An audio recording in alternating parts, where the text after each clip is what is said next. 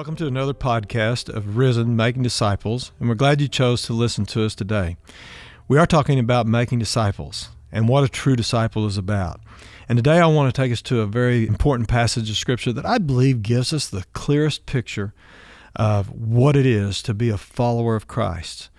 It's a passage that Paul wrote to us in his second letter to the Corinthians, and it's in chapter 5, verse 17 through 21. And these verses are going to explain to us that God is on a mission to reconcile the world to himself, and he uses us as his believers, as his followers, to accomplish that mission.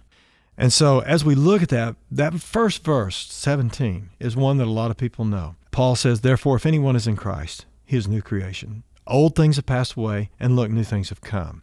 And so that just answers that question what are we in Christ? We're a brand new creation in Christ. But you have to wonder, how does that happen? Well, Paul answers that in verse 21 when he says, He, talking about God, made him, which is talking about Jesus Christ, to be sin for us so that we could become the righteousness of God in Christ Jesus. And so it's telling us that Jesus, who didn't know sin at all, and I mean, he was born of a virgin, which meant he wasn't born with the sinful nature that you and I have. We have an earthly father and we inherit that sinful nature from him. The Bible makes it very clear that Jesus was begot in the Virgin Mary by the moving of the Holy Spirit that was upon her, and she was born of a virgin. Some people say you don't have to believe in the virgin birth to allow Jesus to be your Savior, but if you compromise the virgin birth, then you compromise his sinlessness. And if he has known sin, then he can't be our sacrifice for our sin. Jesus was born without sin, and he lived his 33 years on this life as the Son, the God, the Son. He lived his perfect life. He didn't say anything wrong. He didn't do anything wrong. He never even had a wrong thought. Everything about him was for the glory and for the pleasure of his heavenly Father who he wanted to serve. And so God made him who didn't know sin he laid upon him, as Isaiah says, the sin of us all. And when he was on the cross, my sin was placed on him. Everybody's sin in the world was placed upon him. And it was at that point when God turned his back upon that sin because our holy God cannot look upon sin. And that was when I believe Jesus quoted Psalm 22 and saying, My God, my God, why have you forsaken me? Can you believe it? For that moment in time, that was the first time that there'd ever been a separation between God the Father and God the Son. And that's because God cannot look upon our sin. And God allowed that to happen to his own Son so that you and I, who only knew sin, we don't have any righteousness. The, the very best that we have is called filthy rags, according to the prophet Isaiah. And God allowed his Son to become our sin so that we who are sinners could become the righteousness of God. And that's only through Jesus Christ. So that's how that takes place, how we become that new creation. But then you would think, why would God let that happen? Why would God allow his sinless son to die for us so that we who are sin could have his righteousness? And that's what Paul answers in verses 18 through 20. And that's what talks about in verse 20. Paul says that uh, we are ambassadors for Christ. And that word ambassadors is a word that's not used very much in our common knowledge today we know what an ambassador is. An ambassador is someone who lives in a foreign country and he speaks on behalf of the king or the president. And he says the words that the president has told him to say and he's pointing to all the people to what the desire of the president or the king is. And so we're that ambassador. We're living in a place differently than where God is. God is in heaven, dwelling there, but we live on this earth, and we're an ambassador pointing people to Jesus Christ. And Paul said, We are certain that God is appealing through us. So we plead on Christ's behalf be reconciled to God. That word reconciled keeps coming back up in this passage of Scripture. And so we're pointing people to the cross to be reconciled to God. And Paul talks about how we can accomplish that in our lives as we join God on his mission. In verse 18, he says, Everything is from God, who reconciled us to himself through Jesus Christ. And he's given us the ministry of reconciliation. In our lives, he's placed us in the families that we are, the, the things that we do, and the places we go, so that we are, uh, are around people that we can point to the cross and plead to people to be reconciled to God. And then verse 19 tells us that that is in Christ, God was reconciling the world to himself, not counting their trespasses against them. And he's committed the message of reconciliation. That's the good news of the gospel of Jesus Christ that our sins can be forgiven and we can be restored into a right relationship with God. That's the message we have. Now, in one of our little videos we did that's on RiZEN Facebook, it shows the three circles gospel presentation. You can use that. You can use the Roman road just as long as you talk about the death, the burial, and the resurrection of Christ, you're getting the gospel out there and you're pointing people to Christ. And if you do that, then you depend upon Christ to bring about the results of your faithfulness in sharing that good news. So you're an ambassador and you're begging with people to be reconciled. And so you have this ministry of reconciliation and this message of reconciliation to share. Now, I want to tell a little story from the Bible, and that's in John chapter 4. And it's a beautiful illustration of a person who became an ambassador for Jesus Christ. And it's a story when Jesus was leaving Jerusalem and he wanted to go back to where he grew up in Galilee. And most Jews would bypass and miss the area of Samaria because there just was a hatred between the Jews and the Samaritans. But on this one occasion, Jesus knew that he needed to go through Samaria. And so he and his disciples were traveling, and they had been traveling for the day, and they got tired. And it was about noon, and so Jesus sat at the well, but he sent his disciples into the city to buy food. And at the time that he was sitting at the well, this woman, about noon, came up to him and uh, had her water pot and was going to get some water. And Jesus looked at her and said, uh, Please, would you give me a drink of water? And the woman was surprised. She was stunned. She said, how is it that you, being a Jew, would ask of me, a Samaritan woman, for a drink? And Jesus said to her, Well, if you knew who it was that was asking you for this drink, then you would have asked of him, and I would have given you living water to drink. And the woman almost sarcastically looked at Jesus and said, Sir, you don't have anything to draw water with, and this well is deep. Where are you going to get that water? And Jesus said to her, Well, you know, anybody who drinks of the water from this well, they're going to thirst again. But anybody who drinks of the water that I give him, this water is going to become in him a spring of water, leading unto everlasting life.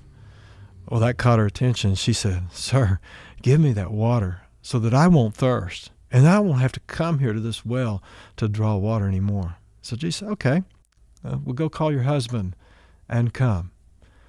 And she said, Well, I don't have a husband. And Jesus said, You know, you're right. You don't have a husband. As a matter of fact, you've had five husbands and the one you now have is not your husband. In that you've spoken truly, Jesus said. And then the woman said, Oh, I perceive that you may be a prophet. And you know, you Jews say that Jerusalem is the place where one ought to worship, but we say this is the mountain here in Samaria where one ought to worship. And Jesus said, The day is coming when you won't have to go to Jerusalem or you won't go to this mountain to worship. But you'll be able to worship God wherever you want because you're going to learn that God is spirit, and those who worship Him must worship Him in spirit and truth. As a matter of fact, that day has now come. And the lady said, Well, I know that when Messiah comes, He's going to explain all these things to us. And Jesus said, Yes, and I'm speaking to you, and I am He. And it was just about that time that the disciples came back from town and they saw that Jesus was talking with the Samaritan woman, but none of them asked, What do you want? or Why are you speaking with her?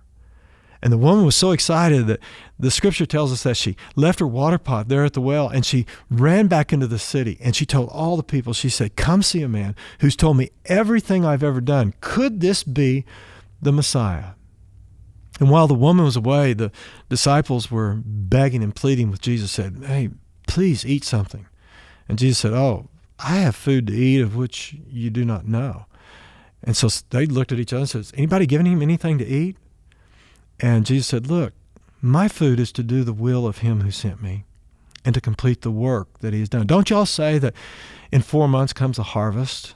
You know, you know that the one who uh, harvests the crop gets paid for what he's done. But I tell you that both he who sows the seed and those who harvest the crop for eternal life and eternal reward. They both will share in that. And he said, I've sent you out to join the work of things that you've not done that you're going to be able to receive the reward. And about that time, the woman came back with people from the town there in Samaria, and they were all wanting to meet Jesus. And they they said, "We're here because this woman said you've told her everything she had ever done, and we just want to see." And they begged Jesus and the disciples to stay with them. And Jesus and his disciples stayed there in Samaria for two days. And at the end of the two days, those men said, You know what? We came to you because this woman told us you had told her everything she had ever done, and we believe. But now we have seen for ourselves, and we have heard from you, and we know that you are the Christ, the Savior of the world.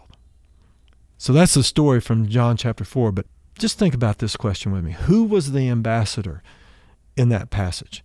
Who was it that Jesus sent into the city?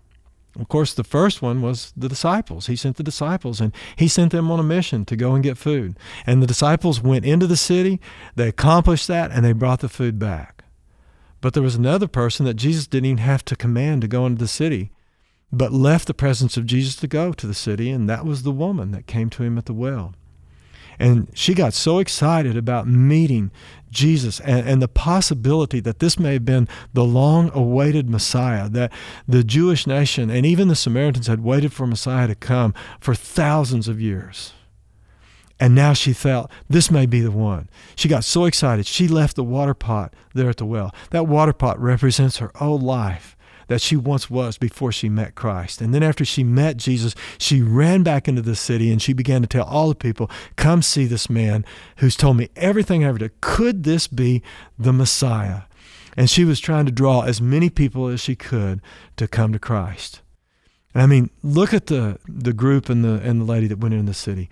The disciples went in the city. They had the same opportunity to call those people to come and meet Jesus, their rabbi, and to be able to figure out if this man may be sent of God. But all they did was get the food and come back. And then this woman, she goes in. She doesn't care about her water pot anymore. She leaves all the worldly things that she has behind so she can tell people about the eternal things. So she she had this ministry of reconciliation. Who'd she go to? She went to the town to the people that she knew, the people that she lived with. And she was saying, He's told me everything. And she, she had that simple little message. Now, she didn't have the gospel like we do because the death, burial, and resurrection of Christ had not yet taken place. This was just Messiah. And as I said, these groups of people had waited for Messiah to come for thousands of years. They'd almost given up hope that Messiah was ever going to come. And yet she found him and she believed that this was Messiah. And she brought everybody she could by giving the message. In just a simple question could this be the Messiah? So she had the ministry of reconciliation and she had the message of reconciliation. And she went out and look at the results. She brought all these people to Christ. They begged him to stay, and even more believed on top of that. And what was the credentials this woman had? Had she walked with Jesus like the others? No. She had had this one simple encounter, and that encounter changed her life. And what's interesting about this is when you look at what Paul wrote in 1 Corinthians chapter 3, he talks about the things that we can involve ourselves in. Like we can uh, be involved in things that are wood, hay, and stubble. They're going to be burned up in the fire in the last days. And I think the church is a lot like what the disciples are. They get involved in going into the city and, and getting food and trying to take care of physical things. In, in churches, a lot of times, we have our pizza parties for our, our youth and we have our potlucks for our adults, and we just get together and fellowship and enjoy one another's fellowship, but we miss and forget about the eternal things. And this woman forgot all about that, forgot about her wife. She focused on the eternal things, which Paul says in 1 Corinthians chapter 3, verse 12, is, which is the gold and the silver and the precious metals. And that's the relationship with Christ that restores and reconciles us into we are a part of God's eternal family. She gave herself to what was important. And so I hope and pray that this podcast today would challenge you about that if you believe that you're in Christ, you would take that next step to not just being thankful that you've met Christ, but you would take upon the responsibility that Jesus has given to us about being an ambassador, a representative of Jesus Christ, and being a representative of Jesus Christ ready to make disciples through intentional relationships. It may be with family members. It may be with close friends. It may be with people that you share hobbies with. It may be just somebody you meet on the street. But be ready to be intentional about sharing the name of Jesus Christ. And if this podcast has in any way challenged you where you feel like you're going to become more useful to the kingdom of heaven, uh, we would appreciate it if you'd take time to just write a review and let us know what it meant to you. And, and if you would, just do that, and we'll be coming back to you in another podcast shortly.